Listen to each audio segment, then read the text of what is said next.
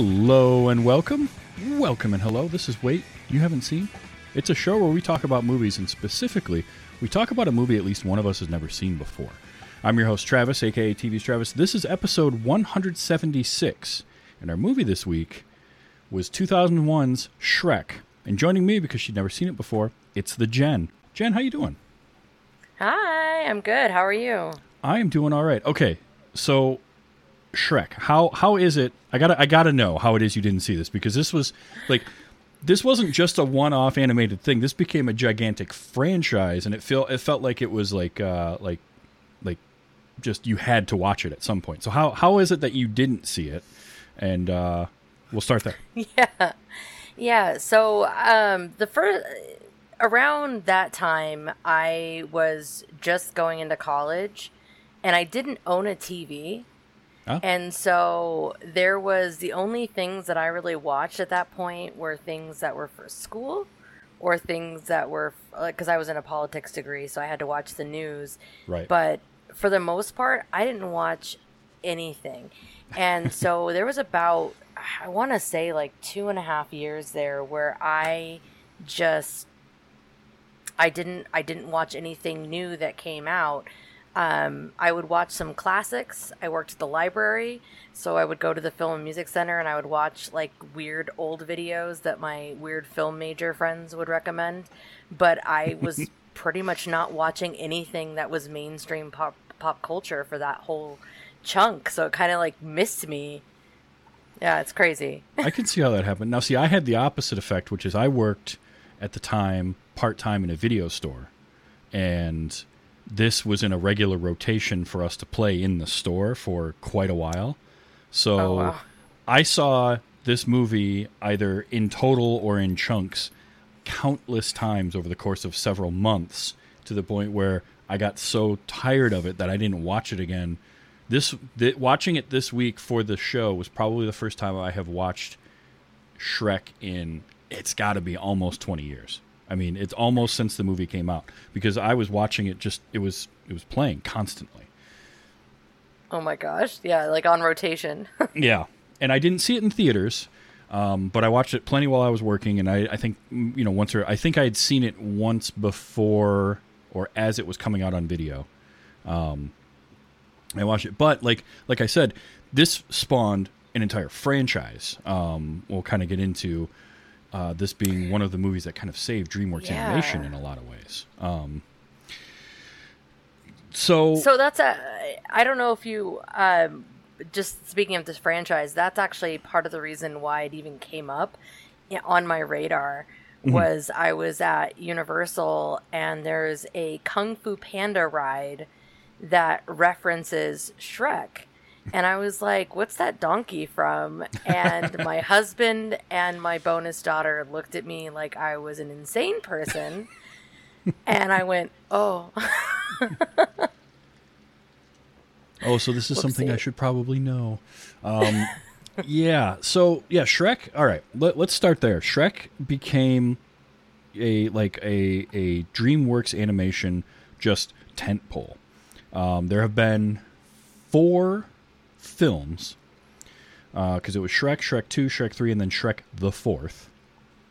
Um, countless direct-to-video things. I think there was a series at one point. I can't remember uh, but so many like direct to video stuff, rides, but also um, in 2008, I believe, they made Shrek the musical, uh, which I would be interested to see how that goes. Um, I assume it is roughly this story, the first the first Shrek story, but I would be very curious to see Shrek the musical. I don't know. Yeah, and I I now that I've seen it, I'm like I get it. I get why this was such a it's such a classic story. So I just get like how it works would work well for a musical just because it is. It's a classic archetypal story with a twist, right? And comedic. So they did the smart thing here because this was in development for several years. They started. Uh, it it got started as a project in kind of the early to mid '90s, um, and it took probably four years to actually do the animation and everything on it. Um, but they were working on. They had almost an entire version recorded with Chris Farley as the lead, um, and then he passed away, and they weren't finished with it. They were going to. They, they kicked around the idea possibly of having somebody kind of come in and do finish off his lines, even his brother um, Kevin, I believe, was going to, but he just he didn't want to do it. So they they ended up not doing that, and they bring in Mike Myers, and Mike Myers, who was a friend of Chris Farley's from their time at SNL, basically wanted to kind of rework the story. Um, I the the stuff that I read was in part as kind of like a in honor of Chris Farley. Like he didn't just want to come in and just redo all of what Chris Farley had been working on because apparently the story was very tailored to him. So Mike Myers comes in, they redo a bunch of stuff. Um, they had uh, at that time when Chris Farley was doing the voice work, Janeane Garofalo was the voice of Princess Fiona. Oh, that and, would have been interesting and very different. Yes, uh, and and they got rid of her and then ended up bringing in Cameron Diaz. And it, there's like a lot of development stuff that's pretty interesting with this. But for it to become what it was, because they did the thing that I want a good movie, uh, a good enjoyable movie to do, which is give me a very simple plot. I don't need anything overly complex, especially something that's that's more or less aimed at kids. Don't overly com- uh, complicate things, but then make the characters interesting. And so they gave just the the basic fairy tale plot: princess in a tower, knight goes to save her, uh, blah blah blah. But they twisted it, turned it on its head, made it very anti uh, not anti Disney isn't the right word, but like like the the other side of the coin from Disney, like the reverse version of Disney, and poked fun at uh, at Walt Disney Pictures in in a few parts. Oh yeah, poke fun of all at the traditional princess story too, right? The traditional mm-hmm. like, oh, I need to be saved. Like she doesn't actually need to be saved, and we we see that, and they yeah. let that be very visible, which I really love. I, I like it took that moment to do that. Yeah, I liked that, and and but she wants to be because that's that's what's supposed to happen. Um, and there's like there's this great kind of interplay between tradition and then breaking tradition and, and weird just offshoots happening, and to me that's fun. This was also 2001 when it came out, so 20 what 21 years ago, um, and almost 22 years ago now, and it. Uh, it was the type of thing that wasn't done as much yet, um, but it did remind me a little bit. It felt like there was some influence of. Do you rem- remember uh, in the Rocky and Bullwinkle show, the Fractured Fairy Tales? Yes, I do. Wow, that's a that's a callback. Yeah, um, but yes, I'm showing some actually. age there. But but it, watching it, especially this time, given it been so long since I'd seen it, I got some feeling of that kind of fractured fairy tales. We're like, we're going to take the fairy tale, but we're going to. It's kind of ridiculous, and let's let's you know take the Mickey out of it a little bit. And I love that. I love that kind of stuff because when stories have been around long enough, you should play with them a little bit and have some fun. And I also appreciate this movie because the jokes never felt like they were punching down, even when they're poking fun at Disney. They never felt like they were making fun of Disney so much as joking about what Disney is and what Disney has become. If that makes oh, sense. yeah. And the and of course the jokes are one of the things that makes us so good is that the jokes are so um, just well timed. Oh yeah. Like they are all of the right moments hit and of course in like any good movie aimed at kids there are a few ones left in there for the adults, which is nice, right? Mm-hmm. There's I definitely caught a few. Um, also, wash your asses made me laugh so many times. Oh, that that was the one that I never got tired of. Watching it on the loop at work was uh, was the song, um, which is is in the same uh, tempo and the same key as "It's a Small World." Right. So you know they, they nailed that.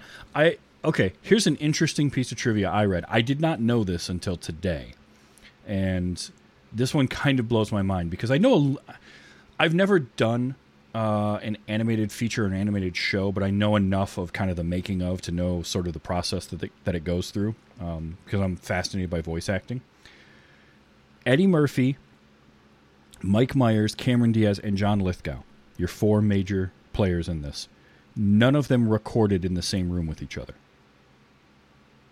Oh, I'm actually really surprised to hear that. I really assumed that Mike Myers and Eddie Murphy, in particular, I assumed that they were in the same room because Yeah. they play the way it is edited and it's laid so nicely that it feels so natural. It really does. Like their chemistry and their interplay feels like they're because normally you would you would try as much as possible to have people together in a room um, to record, especially any scenes where there's a lot of dialogue going back and forth. But for them to have Which like ninety percent of the scenes. yeah, and and and to have this movie have no one in the same room at any point is crazy to me. Um, especially given that you've got Eddie Murphy and Mike Myers who are geniuses at improv, and you know they're improving a lot of this stuff, so they're working off of lines fed to them to then do their improv and and their line reads. Um, it's just it, it that blew my mind. Like I've never. I understand that you don't always have everyone in the same room, but to not have that at all at any point, and I think it was John Lithgow said that was one thing that bummed him out, was that he didn't get to actually be in the room with uh, these other actors and get to work with them. Um, And and I love that I can say that I still love everything that John Lithgow is in. Mhm. There is nothing that he is in that I don't that I watched and was like, "Oh, I don't enjoy that." Nope, not a single one. So he was like perfect casting to be Lord Farquaad, which Oh, is yeah. another Lord Farquaad is another one of those jokes that sails over the kids' heads, but the adults kind of get what they're going for there, and it's a it's a great little subtle one. Um, but John Lithgow playing Lord Farquaad, who is basically in a pursuit of perfection. Um, he because there's there's not a lot of depth to his character, uh, which is fine. You don't need that. He's just a bad guy. He's just in a pursuit of like he wants perfection for the realm, but he's tiny little short guy. And you got John Lithgow voicing him, who's six foot four. so, like, just that idea alone, hearing that voice coming out of this little tiny uh, body was hilarious. But I love and I almost wish that the reveal of his height would have first been when they can't, when they pulled him off the horse, like we hadn't seen him until then, because that gag is so funny when he rides up on the horse, and then you see him pull his arm out of the one sleeve, uh, and it stays in place, you know, holding the reins, uh, and like at, that would have been such a great reveal of that character. Uh, and I kind of feel like they wasted. They didn't waste it, but they like they just they missed that one. You know? No, I think that's fair. I think I think you're right. That could have been a really a great reveal. He uh I love that he is Lord Maximus Farquaad. yes. like which is great like why not again really just driving down the fact that it is short in stature but not in uh, uh, i don't know delusions of grandeur maybe a little bit yeah. Oh, for sure. Um, what I liked to, too about his character is that he just he just doesn't care at all. He's just like, nope, this is what I'm doing, and he's like, the the scene where they come back because he, he gets the magic mirror, and and so he's constantly talking to the mirror, but then you see it come back to him later, and he's just laying in bed eating food, watching the mirror over and over, and the fact that so many of his minions and people around him can't stand him, but he's got all the power, so they can't do anything about it um, was pretty funny. But what did you think of uh, of Lord Farquaad and and John Lithgow's voice work as like as a villain in this particular story? oh excellent um his voice skills are always very very good but in particular this is really really good he has just that right bit of like weird sniveling like it reminds me of Mel Brooks. I know that's I don't know if that sounds weird to you, but it very much reminds me of that kind of an uh, antagonist from like a Mel Brooks type comedy, and I think that's part of the reason that I it appeals to me so much. Yeah, I can actually see that because he's like the character is very powerful. The character has uh, has stature in the kingdom, but he doesn't intimidate with like a booming voice or anything like that. He's got a little sniveling to him, a little like uh, you you almost like you you laugh at him because he's so ridiculous, but yet if a character in the movie laughs at him, you know that character is going to end up in a bad place. Yeah, the sniveling definitely.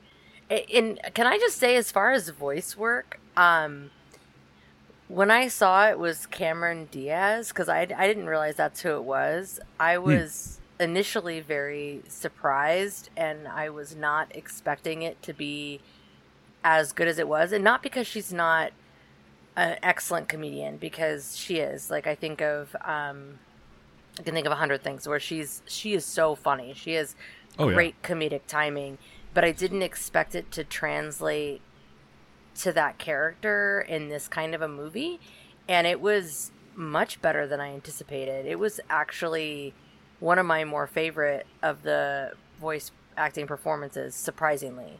I mean, Murphy's always funny, but th- it actually really surprised me. And I think part of it is like voice acting and and in front of camera acting are very different. Um, and there's there's obvious crossover and similarity, but you can't just be a good actor and step into the voice booth and do that job. Like Daniel Day Lewis is one of the greatest living actors out there, but he's going to step into a booth and have a little bit of trouble with it because it's a very different uh, just skill set.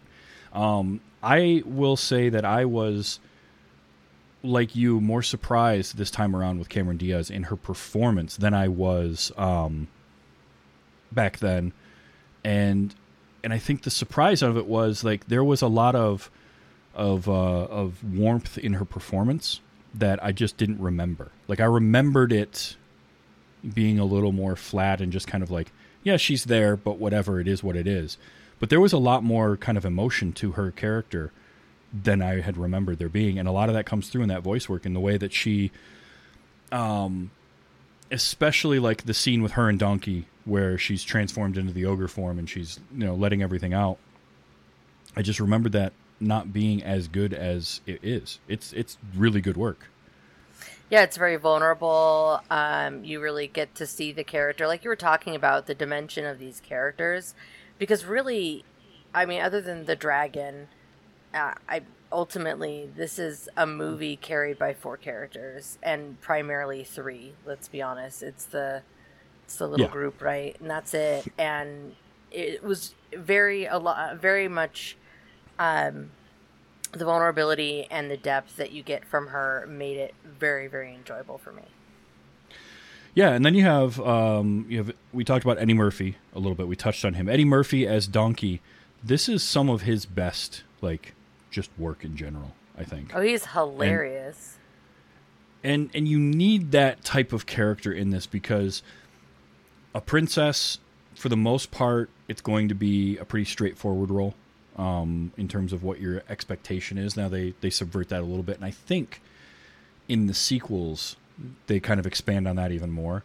But for this first one and for the simplicity simplicity of the story, like your your your comedy uh, sidekick is important, and Eddie Murphy just nails like he and it's not the first time he's done it because he did it a few years earlier than this one uh, as Mushu in um, Mulan, which is another. I, I love Mushu uh, as a character because he just he's I mean Eddie Murphy's funny, but there's something with Donkey in that he's he's kind of the anti Eeyore. Like he's just overly chipper and happy all the time, and he's super friendly, and he sees beyond uh, he like he sees people for who he wants them to be.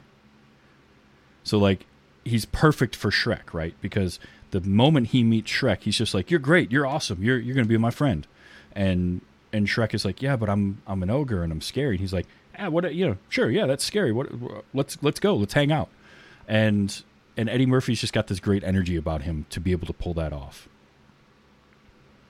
Yeah, and you know, you have to have you've got to have the good punchlines, right? And you've got to have the character that delivers them. Just like Mulan with Mushu, he definitely carries a lot of the the little punchlines, and that keeps it keeps the energy going. But there is more depth to that character, and I do I laugh and call him the anti Eeyore because he he is. That's like the best way of describing it. He's this upbeat, positive, um, and also helps make things happen in the story, right? That's the other thing. Oh yeah. Um, he's the driving force, kind of the voice of reason, um, right? Because it's the ass whose job it is to be the voice of reason. Yep. Which is perfect. Well, plus like him being a donkey, obviously it plays into a few jokes. Him being a talking donkey, and the fact that they never give any, uh, like any backstory to that at all, right?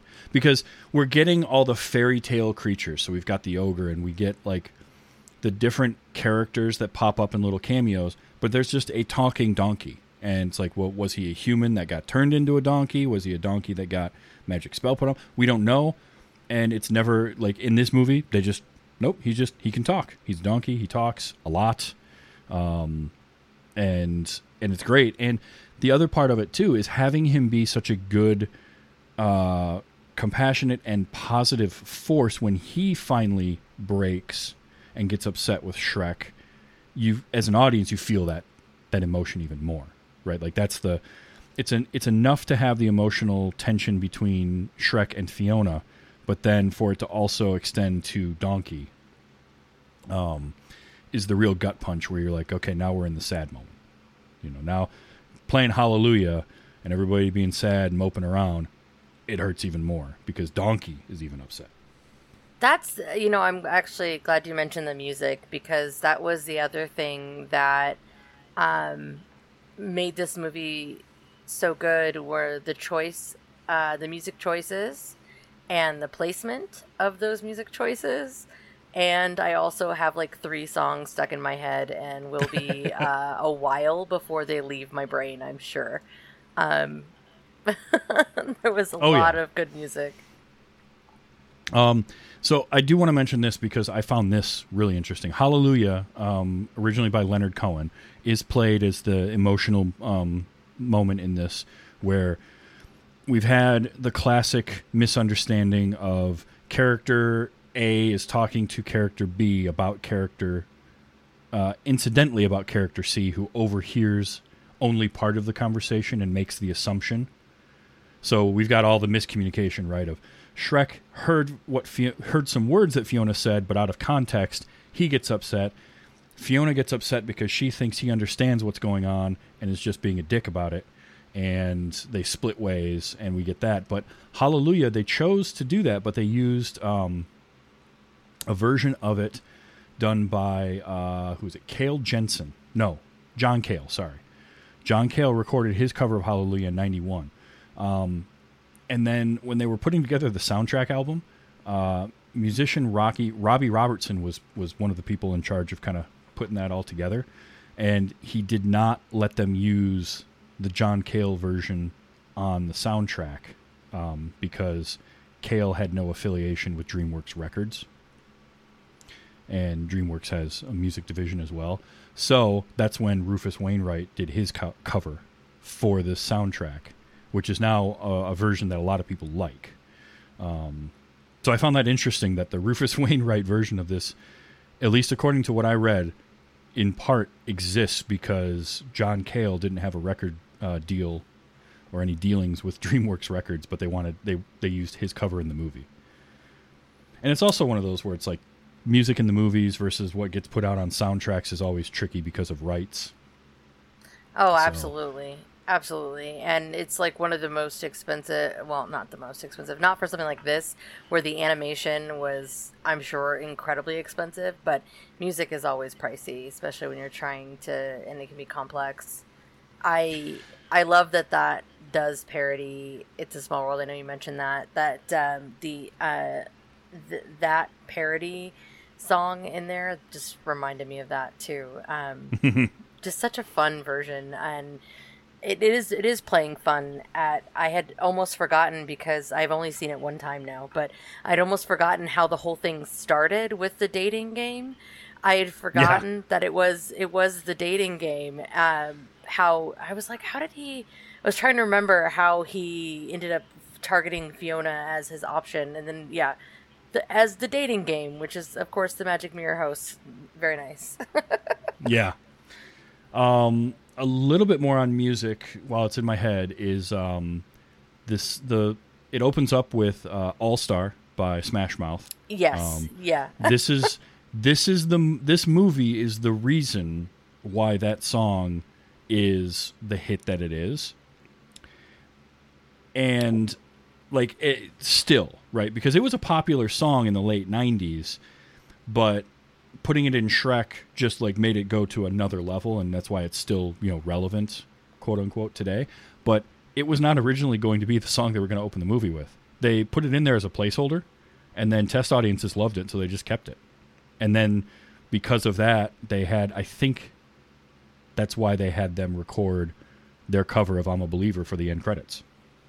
Which is also another fantastic um, thing that is perfect earworm. Like, oh yeah, I- no, still, it's going to be in my. day. It's going to be in my brain for a, a couple weeks for sure.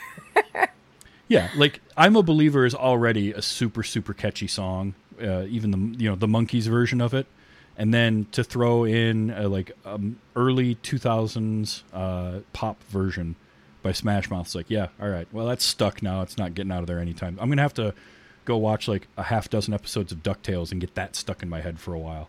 yeah, and rotate it that- out. yeah, that might be the only thing that'll get I'm a believer out is the the theme to DuckTales. but I also loved like the music that they would do that was pseudo Disney princess music. Like there's the scene with Fiona where she gets up in the morning and she starts singing with the bird and that scene is so absurd and ridiculous because it just keeps going I and going until the bird finally explodes. I can't. I I with that scene so I was watching this with my husband who has obviously seen this multiple times. So this is for it had to have been a little weird watching it with me where it was brand new.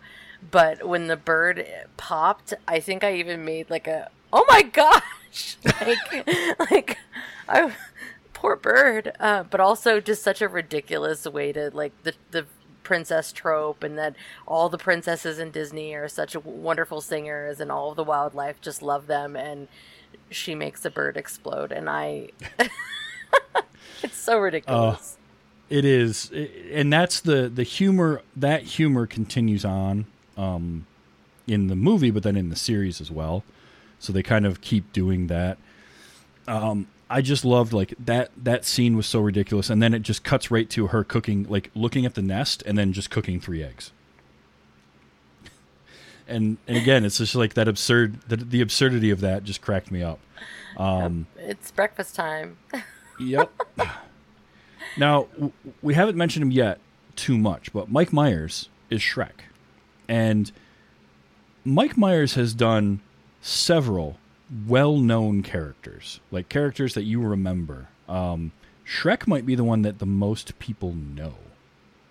Yeah, that's the funny thing is is that now I this is what most people think of when they think of of Mike Myers, like the general population, and it's funny because it's not the first thing I think of because I had not seen it until now. So, um Sure. but he's done multiple um it's Scottish accent, right? Am I my mis- Yeah. yeah, so his he's done several like his his typical kind of jokesy Scottish accent, but it works really well and it's not over the top and it doesn't feel it it feels genuine and good. Like but all I can think of is um for the first couple minutes of him talking, I did have a hard time not trying to remember um oh gosh, what's his name from um from Spy oh boy. Um, Fat bastard. Yes, thank you. I was like, what is his name? I was like, it's a joke about his size. Why can't I remember it? Yes. Um, that was at first I had to kind of shake that a little bit because that's again where I, when I hear him do Scottish, that's that's where my brain goes. Oh yeah. Well, and and by this time, by the time this movie came out, he had made uh, that uh, Spy Who Shagged Me, and I think Goldmember wasn't too far after that. So yeah, he was. It was definitely uh, a very similar voice, and it's kind of. So he had originally done it, um, I guess, a lot of like most of his lines with a, uh, I want to say Canadian accent, but didn't like how it sounded, and so according to trivia I read, they actually spent another four million dollars in order to re-record all of his stuff with that Scottish accent. Well, that was the right choice because It I don't think I could have imagined it any other way. Um, speaking of, there was so many references to other movies in this that I, I just reminding me. Um, there was the "That'll Do" donkey. That'll do. Yes. Um, oh gosh, there was another one. Um, I'm trying to. oh, It'll, it'll come to me, but yeah, there were a few. Um, obviously, tons of references to Disney. Um, of course, the God blesses everyone with the one-legged gingerbread man at the end. it was like the hold on, we got just one more good joke. Don't worry, there's still there's still a couple more. You're kind of like, oh, the movie's wrapping up. I laugh that stupid gingerbread man with the, The reference ginger- to the oh. Chris, a Christmas Carol made me laugh so hard. The gingerbread man kills me every single time. It doesn't matter. I have I have audio I'll play in a little while of the gingerbread man because it's too good.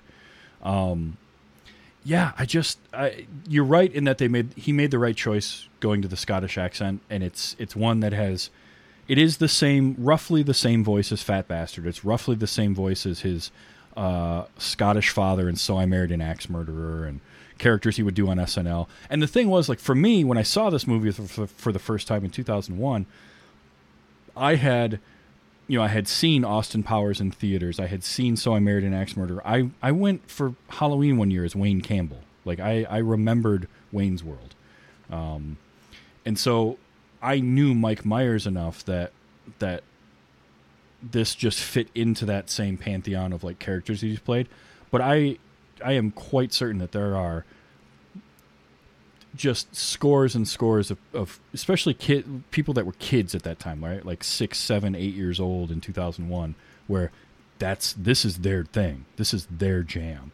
Like for you and I, it was kind of the early '90s Disney Renaissance, the the Little Mermaid, Beauty, Beauty and the Beast. Beauty and the Beast, Little Mermaid, all those ones.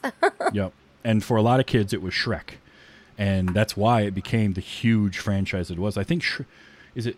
I want to say it's the third, second or third Shrek was one of the higher grossing movies to come out for for quite some time. Um, like they were ridiculously popular, uh, and there's talk of doing a soft reboot of some kind. I saw on IMDb like a like a fifth listing. I don't know who's working on it or if it's ever going to happen.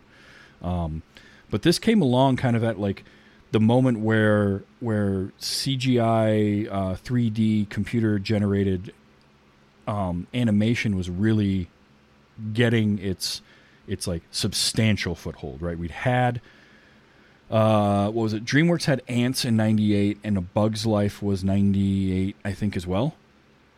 Um, Pixar was had done a few, um, and this and and like DreamWorks animation was was on its last legs when Shrek came out, and Shrek blew up and kind of saved DreamWorks animation.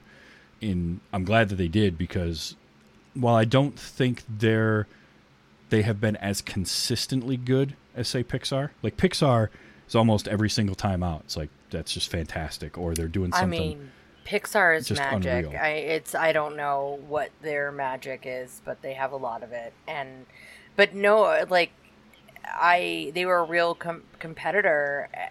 I could see that this being a thing that would especially step up, considering that computerized anim- animation.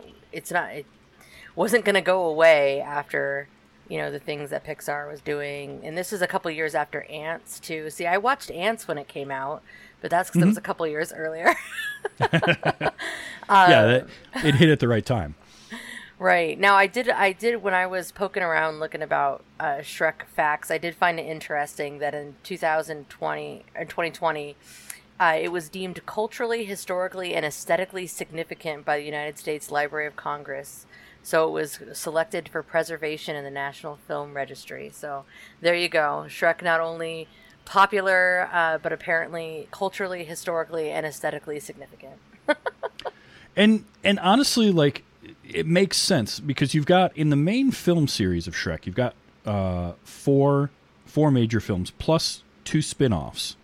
Because in the second movie, uh, Antonio Banderas voices Puss in Boots, and that character got a spin-off movie, and they're working on a second one that's supposed to be out this year in that series as well. Plus, okay, there was a uh, Puss in Boots show that ran for three years.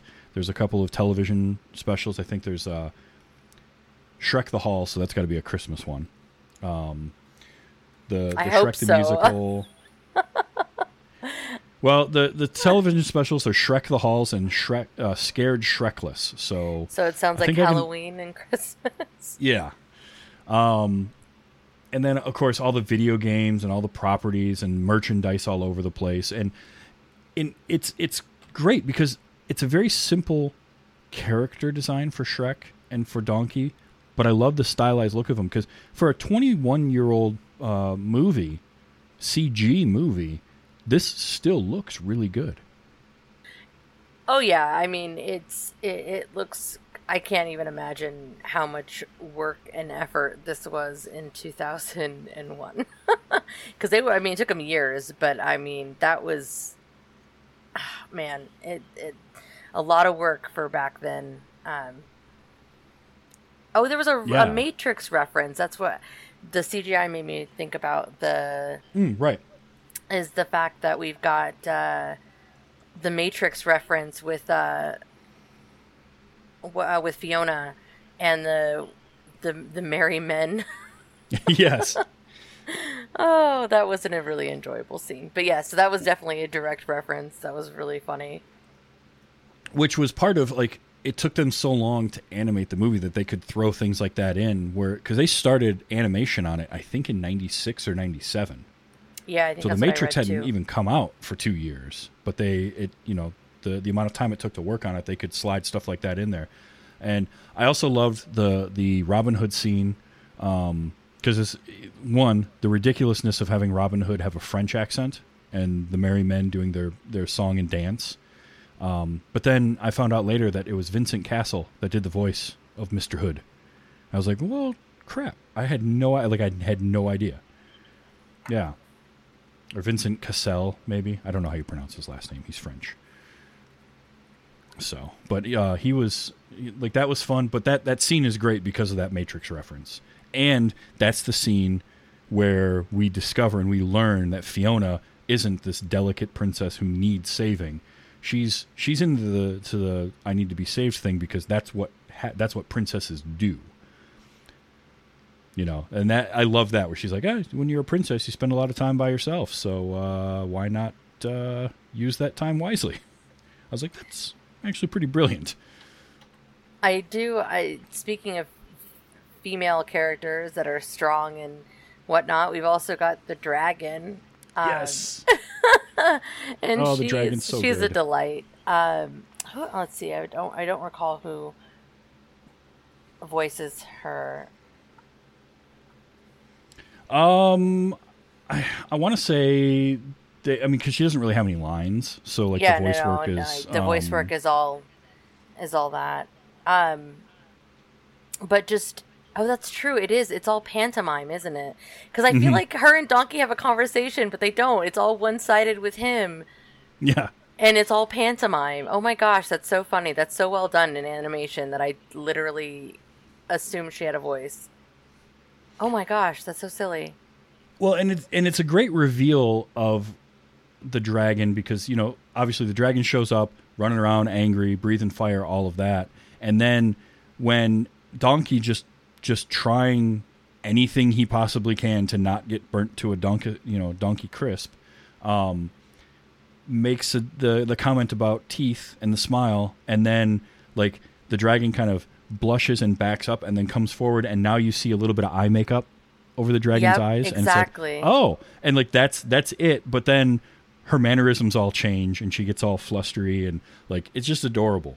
It's well And- communicated, yeah, considering it is all in and just completely falls for Donkey. And and what I like too is you've got a little bit of that like, oh boy, I, I might have uh, bitten off more than I can chew here from Donkey.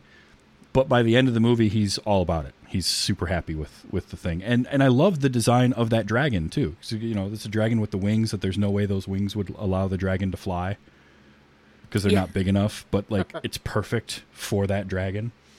Um, and and the dragon has one of my favorite moments in the movie, which is when all the windows have been blown out uh, at the very end, and she's standing there, and there's one stained glass window left, and it's it's Lord Farquaad, and she just kind of punches it out. Yeah. Just So- in particular that window.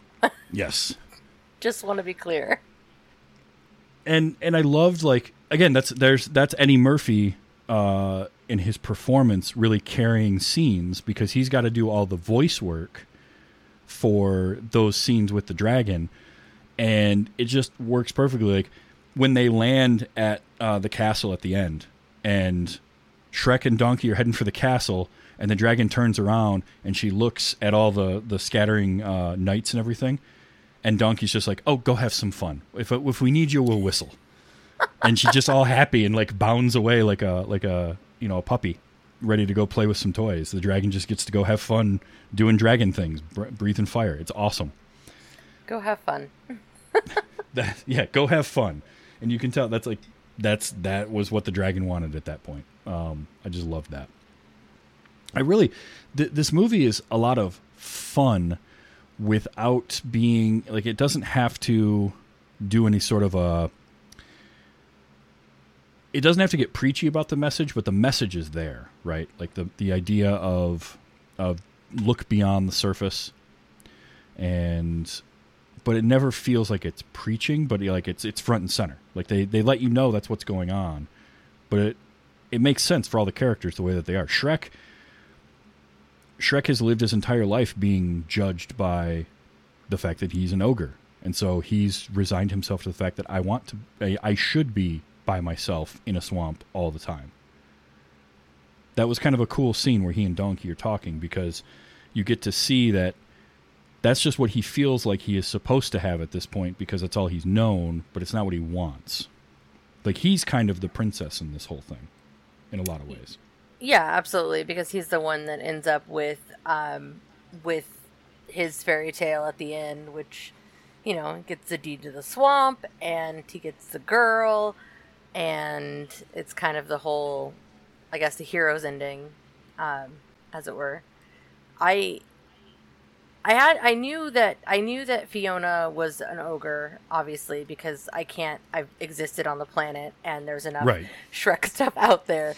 Um, but I'll be honest, I was still delighted in how that came about. Um, I didn't uh, I didn't expect it to be a nightly thing, I guess, initially. I, I assumed it was gonna be like, oh, at the end she's gonna turn into an ogre to be with him or whatever.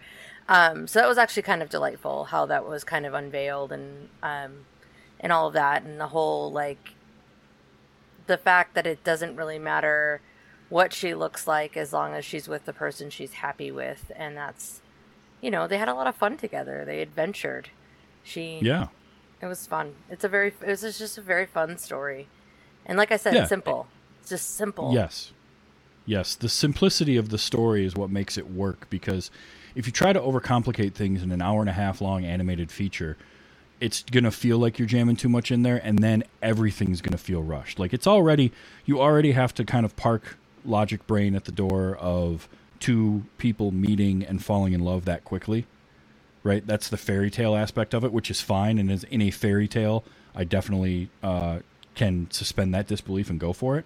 But keeping the story simple makes that suspension of disbelief easier because it's all it's really about Shrek meets her, rescues her from the tower, and they adventure on their way back. And that amount of time is for her to kind of figure out that she is happy with this guy. And there's little there, there's fun little things that if you watch it again you'll notice like when um when they're walking through the field and he's you know wiping the flies away and she runs up and grabs the uh the spider web and catches all the flies so it ends up like uh like cotton candy. When he starts to eat the the flies and the the stuff as he's walking away which is horrible but you see her after she hands it to him she kind of licks her fingers. Yeah. And like she's all about eating the the weed rat and all of that. Like there's there's all these things because i guess one of the things i read early on in the script was that she was born an ogre. Her parents uh locked her away or, or had sent her away or something um i can't remember how it went but basically sh- when she got out of the tower by herself was when she got um a, a spell cast on her that turned her to a beautiful woman, with the caveat that she would turn back every night. And so they sort of distilled that down and kind of got rid of that backstory, and it was the all all you get left of that is like the witch put a curse on me or whatever it was. Yeah, because that, that's definitely the part I remember. Is like yeah, the curse, and then what is it? True love's form. Um, there's always like the the phrase "true love's kiss," "true love's Yep. form," all the all the typical uh, fairy tale Disney stuff. Uh, definitely that feel. Um, but I again, just their interaction. Yeah, I make a mean weed rat stew or whatever he Oh said. yeah. Oh, it's they're just eating skewered weed rat and and loving every second of it. And like, uh, it's so it's so good because you get to see like Fiona has plenty of agency too. Like she's a well written character. She's not a damsel in distress. We've we've talked about that. But she also like she is making the choice. She wants to get married to break the curse that she's under because she feels like she can't live her life changing into this ogre form every night. And so she is as much on the quest, she's more on the quest of getting married than Shrek is in actually finding her and bringing her back. And I like that. I like the fact that they wrote her that way. Because really, you think about it, she probably could have left that uh, that tower at any point. Oh, anytime. She could have left at any point. I agree. Um, I think I think she could have gotten out of there, and that scene with the merry men makes that really clear, right? She's she's able to handle herself just fine, but it's just the whole she's got to wait. Oh, and then when she, that reminds me of one of my favorite moments is when she is he's coming up and. She's like, oh, okay. And she's like laying and, and trying to get Oh, herself yeah. all ready for her princess moment and and then at the at the end of that whole thing she's like you didn't kill the dragon first It's on my to-do list. I love like that's that's such a great subversion of the fairy tale stuff in that entire scene at that castle because she's she uh she's prepared for him to show up. I love where she's like laying there and then she kind of gets up and looks over and, and makes sure he's still coming and then lays back down and grabs the flowers um, and all that. So it's like that perfect romantic moment. And then when she starts relaying, like that's th- this isn't how it's supposed to go. You're supposed to do what all these other guys did. And he's like, yeah, right before they got burned alive by the dragon. And they like a cut to like just armor with a skeleton sticking out of part of it. right And yeah, I just loved I loved that subversion so much because again, like she's she's in this because it's just what she believes is supposed to happen and it's the only way to break her curse. And then for the tropey, you know, miscommunication thing to happen, again, it doesn't it doesn't feel as forced as it does in some other versions of that trope happening because we're not we're, we're not like overcomplicating things it's just oh yeah no shrek walked away and he's already down enough on himself and she's down enough on herself and yeah the problem could have been fixed by a simple conversation but neither one of them want to have that.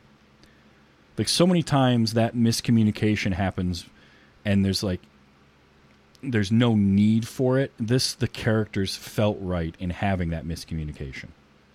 Yeah and that's And like so the I lesson in that. there too right? Is like you take the assumption of what's being said or you know you hear a snippet and you assume and that's like that's part of the lesson in it too right? Is you've got there's always got to be a good there's always got to be good lessons. That's again it's the it's all it this story is very it's all the the tropes and the archetypes of a fairy tale but again done differently done better. Mm-hmm. And i it made almost 500 million dollars in the box office. That's insane two thou- those two thousand one dollars. that's what i'm saying That's That a is big, nuts. big movie, and so you can see how it spawned the franchise that it did and why it had. La- I mean, they oh exactly the second movie. It was about a three-year cycle after that where they would put out Shrek movies. Two, three, and four were like 04, 07, and eleven, I think. Um, it's just crazy. I just I really I like how there's that that message in there, like the lesson to learn.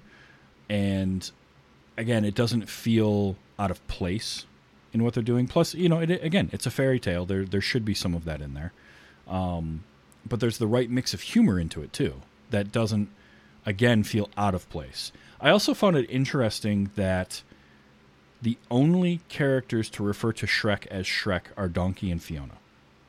And granted, there's not a lot of like character characters in this, right? It's a lot of background people, but but uh, Lord Farquaad never refers. He always refers to it as it or uh, the ogre. And the ogre, like, yeah, that's what I recall too. Definitely. So he has like to to everyone else, Shrek has no humanity, no no feelings, uh, and so it, it takes Donkey and Fiona to see that in him. And Donkey is the first one to because I love like I love their interactions just because Donkey immediately is like I want to be friends with you. I don't you know and he's like, "Yeah, but I'm big and scary," and he does the scary face, and I love because it's the reaction of like, "Wow, that was really scary."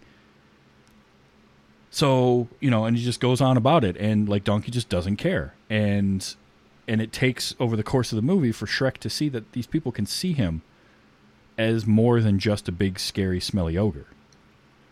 I have been trying to put my finger on it the whole time, and I finally, finally did it.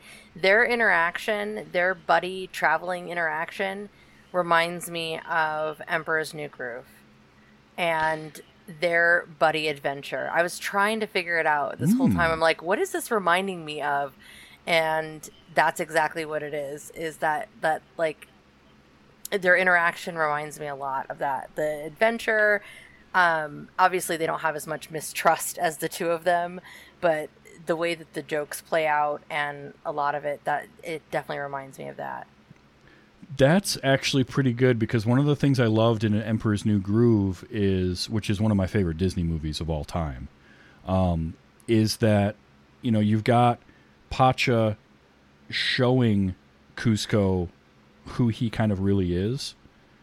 Um, exactly. And then there's that moment where they get to the diner and they're able to, even though they're still at the diner scene, there's still the mistrust between them, but they play off of each other so perfectly. Exactly. And that's sort of what makes them realize that they can work together well. And it's Shrek and Donkey have that because Shrek, Donkey is is really showing Shrek kind of who he really can be, and who who somebody can see him as, and and then you have moments where they just play off of each other so perfectly, and like. the the bit where uh, where they're outside the the castle, and Donkey's like, "You can't go in yet. You got to wait for the you got to wait for the line." You got to wait for the line, and then they're way the the wedding's way past that, and so Shrek's just like, "Oh, come for the love of Pete," and just goes in anyway. Like, it's just there's so much of that. That's a good comparison uh, with Emperor's oh, New Groove. Been, I like that. It's been running in my background for like since I watched it. I'm like, what is this reminding me of? but yeah, that's exactly what it is. And I was thinking particularly of the diner scene. It's funny you mentioned that. Yeah, absolutely. No, this was a great movie. I um, I definitely will watch it again.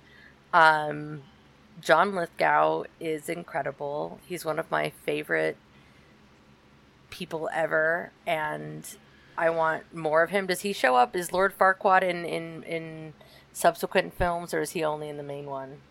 Well, uh, given that he got eaten by the dragon. Oh, I guess I that's true. That of course, back. that's true. Yeah, good call. Good call. Yeah, because um, the spin-offs would have been all the spin-offs would have been later, so I guess it would have yeah. been post Dragon. Oh, I would have um, enjoyed. I would have enjoyed Lord Farquaad, the prequel, uh, a rise to questionable power. Um. well, now that we have a title, let's start working on that because that's that's brilliant. Um, just... no, Lithgow Lithgow is great because he's one of those. Like there are there are actors that can play heroes. There are actors that can play villains um, there are there are actors that can do a little bit of both, but it's always in different ways. The thing with John Lithgow is he can be, you know, if you see uh, was it Footloose, like he can be terrible. He can be awful, but he can also be bumbling and silly like he was in uh, in a lot of Third Rock from the Sun in this movie, and he can do both sides of that. He can be the bad guy and the foil doing that, or he can be kind of a lovable version of that. And, oh yeah. I mean, I can think all the way back to Harry and the Hendersons and watching him in that, and how much I loved him in that movie. He is one of those those people that it's just like if he's in something, he elevates it, right? Whether it's Harry and the Hendersons, uh, Buckaroo Banzai, and whatever it is he's doing in that movie is he's still like he he brings it, and he's just you see him in something, and and you, you can't help but just feel better about the project if John Lithgow's a part of it. So yeah, this is a super fun movie. Now you you say you'll watch this again. Are you interested in watching the sequels as well? Oh, I definitely will. I feel like I feel like I have to. Well, even in that. So again, this came up in a ride at Universal Studios, like, and Yeah. the, even Donkey's little bit in that was hilarious. So I, I imagine that everything I come across is going to be pretty entertaining. Um, so yeah, I definitely will watch the subsequent films now that I have seen the first one. Um, and then yeah, I definitely would give this another watch. It's it's fun. It's delightful. It's simple enough, but also great punchlines all the way through. Like that's pretty much what I look for in a good time. Yeah, and this is one of those movies too that like you run into kids and you're not sure what to play for them. This is a great movie to throw on with kids around. Um, it's a good kids movie that you're you're not gonna hate watching as an adult, um, and you can get a lot out of it as an adult. I still think it's it's hilarious. I've laughed out loud at parts of it. Um, the song alone, like just if nothing else but that song is perfect That song's and it's amazing. just it's so good. I do have I do have some audio clips I do want to play because there's some moments in this that just that just kill me. Um, the I love Eh, like Eddie Murphy. Eddie Murphy's hilarious. He's one of the funnier comedians I've ever heard. But his work in in in movies, and this might be like I said, some of his best work is this character, and this was the start of it. And like again, the character of Donkey and like the endless positivity without it being like that toxic positivity. Like it's just genuinely I'm just a happy guy and I'm trying to find the the positive side of things. When he's walking into the swamp with Shrek for the first time and he looks over and he just says, I like that boulder. just I like that boulder. That's a nice boulder. So like that one was good. Um what was this one? Man, I had some strong gases eking out of my butt that day. Oh yeah. that was Strong gases eking out of my butt. It's just it's his delivery. It's just he delivers lines that no one else. That's why he was Mushu. There is no one else that could have delivered those lines and had the same effect. It's just it's it's there's very few people that have that. It's like Robin Williams, right? Like there's some there's no one that could have quite done some of the parts that he did uh, voice work wise. There's just Yeah. no one else. Oh The- gosh, the dis- dishonor on the you, dishonor. dishonor. on your cow is one of my favorite lines, and I still say that to my students sometimes. I just say dishonor on you, dishonor on your cow, when they forget to put their name on something or lose something. and like the lines themselves are great, but Eddie Murphy's delivery of it is exactly. the the icing on the cake. And it's his delivery of stuff like I'm making waffles. Yeah. he's so excited I'm making waffles. This one uh, gets me every single time, and I forgot he'd used it in this movie because I've heard Eddie Murphy say something very similar to this line in other movies and other things, but Man, you gotta warn somebody before you just crack one off. My mouth was open and everything. when he's walking behind Shrek and they start smelling the brimstone, I that was so funny. crack one off. oh, it's so good. My mouth was open. Ugh. I've definitely used the phrase "cracked one off" before, but I, f- I forgot that it was in Shrek. Um, okay, uh, this I just had to because the Three Little Pigs were. Again, you got all the fantasy fairy tale characters like the Three Little Pigs have a cameo, Pinocchio, uh, which is great. Geppetto is selling off Pinocchio at the beginning of the Yeah, movie. that part was like, I'm like, why is this in here? I mean, it's funny, but I'm like, this is so just random.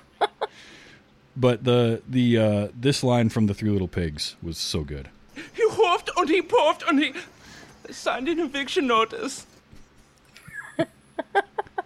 it's so good. Um, so we did mention.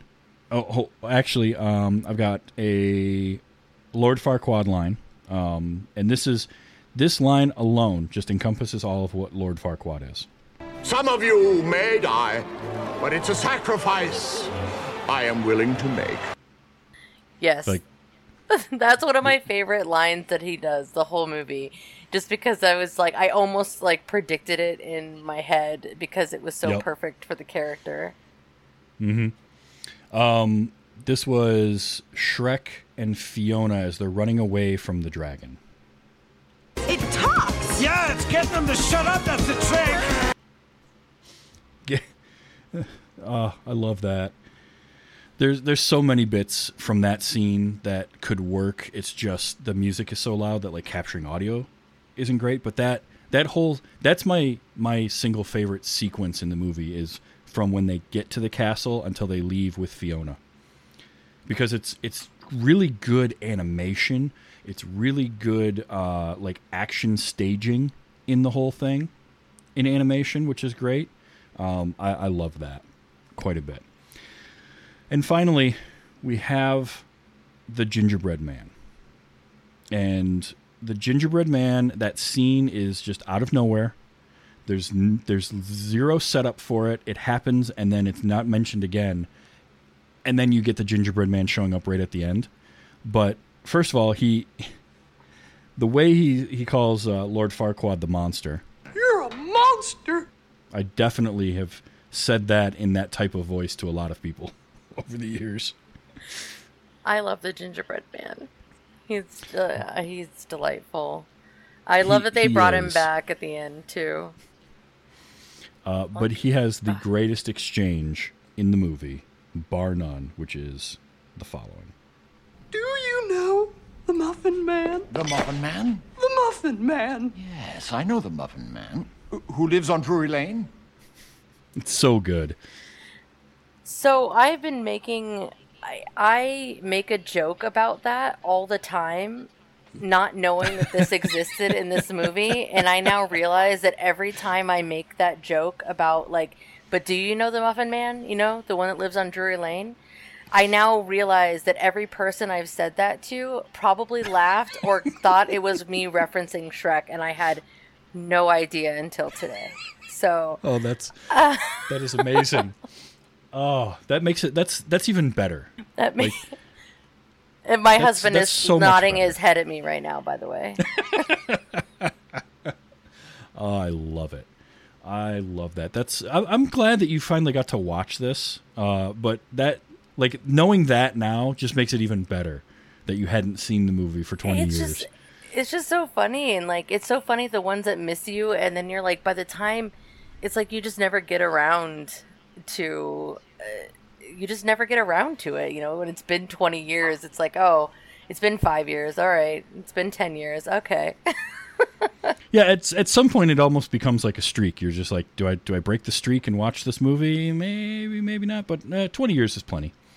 And now, hey, now you get to watch all the sequels for the first time and enjoy them. So, look at that. That was Shrek. I mean, Shrek is Shrek is a cultural touchstone in a lot of ways. Obviously, if it if the Library of Congress deemed it uh, culturally and aesthetically relevant, um, then uh, then it definitely yeah is. i'd say so I mean, you know, yes, the animation you can tell that it's a little bit older, but it doesn't look super dated because they did a very stylized thing um, with uh, with all the character designs, um, and they didn't try to overdo. Like Donkey's got fur, and the fur kind of the hairs move around, but they didn't try to overdo that. So really, there's only I can only think of one or two shots where I was like, eh, that they would definitely do a better job animating that now. And it's like it's stuff like water or fire, like Right. really difficult to animate stuff anyway. And for what they did 20 years ago, it's amazing. I'd say I'd say the same. I'd say there were a few moments where I was like, "Oh, okay, this is definitely older," but nothing that was like egregious. Um, It's mostly just that, yeah, we're like, wow, we can really do some crazy stuff now. I mean, let's be honest, the things that we're doing now are just make anything that's more than five or six years old look bad. So, Yeah. yeah, that's very true. Well, cool. I'm so glad you got to see this, Jen. And and it was great having you back on the show. It's been what, probably almost 2 years since you've been on. uh, yeah, it has to have been. I think was it we did Scrooged, I think, right, or did do King's Speech? King's Speech was the last time, so that would have been yep. yeah, cuz I hadn't even moved into this house yet. Oh the my last goodness! time you were on. Oh my goodness! See, and it's such a such a perfect opportunity and now I finally have I can cross this off my list and I no longer feel like I'm missing out on jokes that the rest of humanity is aware of. There you go. You you can no longer be like, no, I haven't seen Shrek, or or just have. You can actually genuinely laugh at the jokes now instead of the, oh yeah, haha, yeah, uh-huh. I have no idea what you're talking about, but I'm gonna laugh anyway because, you know, we all do that. We all do that on those on those things where you just, people just can't believe you haven't seen it. Um, it's like finding somebody who hasn't seen a Star Wars movie of any kind, and you're just blown away by that idea. Like Shrek is is honestly in that level of stuff. That's why I So- brought it up. I was like maybe this might be a weird one. So you have recently been doing some more Minecraft streaming this uh, summer. Um, Yeah. Let people know where they can watch that and what you're working on. Yeah, so we have a little town. We play on a server. Um, it's real fun.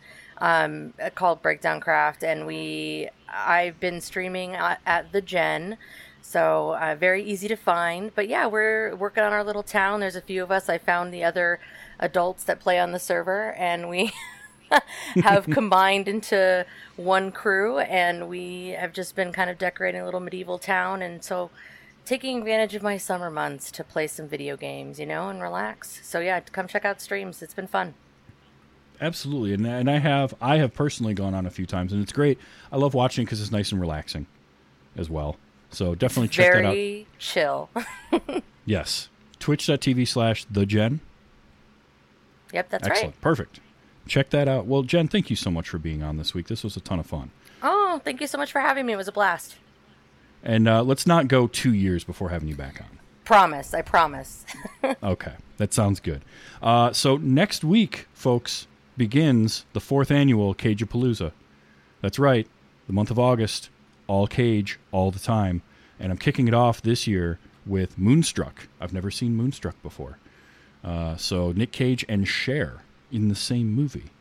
Um, I can't wait. I'm looking forward to it, uh, and and I love doing this month every year because it's just ridiculous, and and I love celebrating Nicolas Cage uh, because I do think honestly that he's a treasure, and there's such a breadth of material that he's done. So I, I super look forward to these. So that's that's what's coming up next week. Now, if you want to hang out and uh, be in the chat room while this show is recorded live and be like Ace or Danny Ora, Claire Gack was in here earlier, Phil Rude.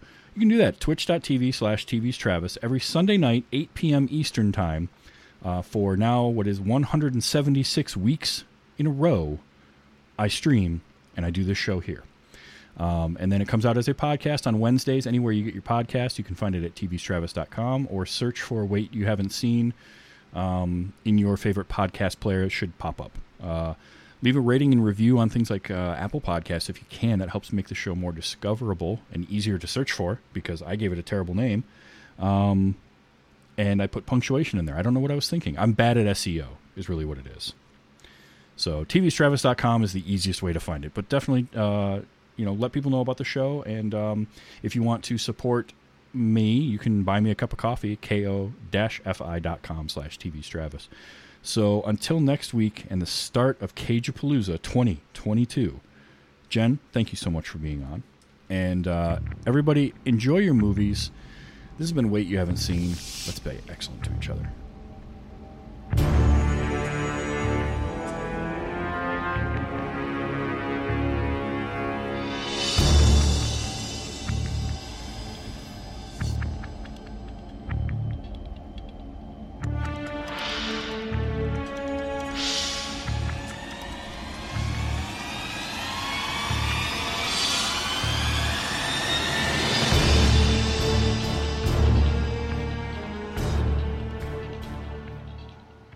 Flower, red thorns, blue flower, red thorns, blue flower, red thorns. This would be so much easier if I wasn't colorblind. Diamond Club hopes you have enjoyed this program.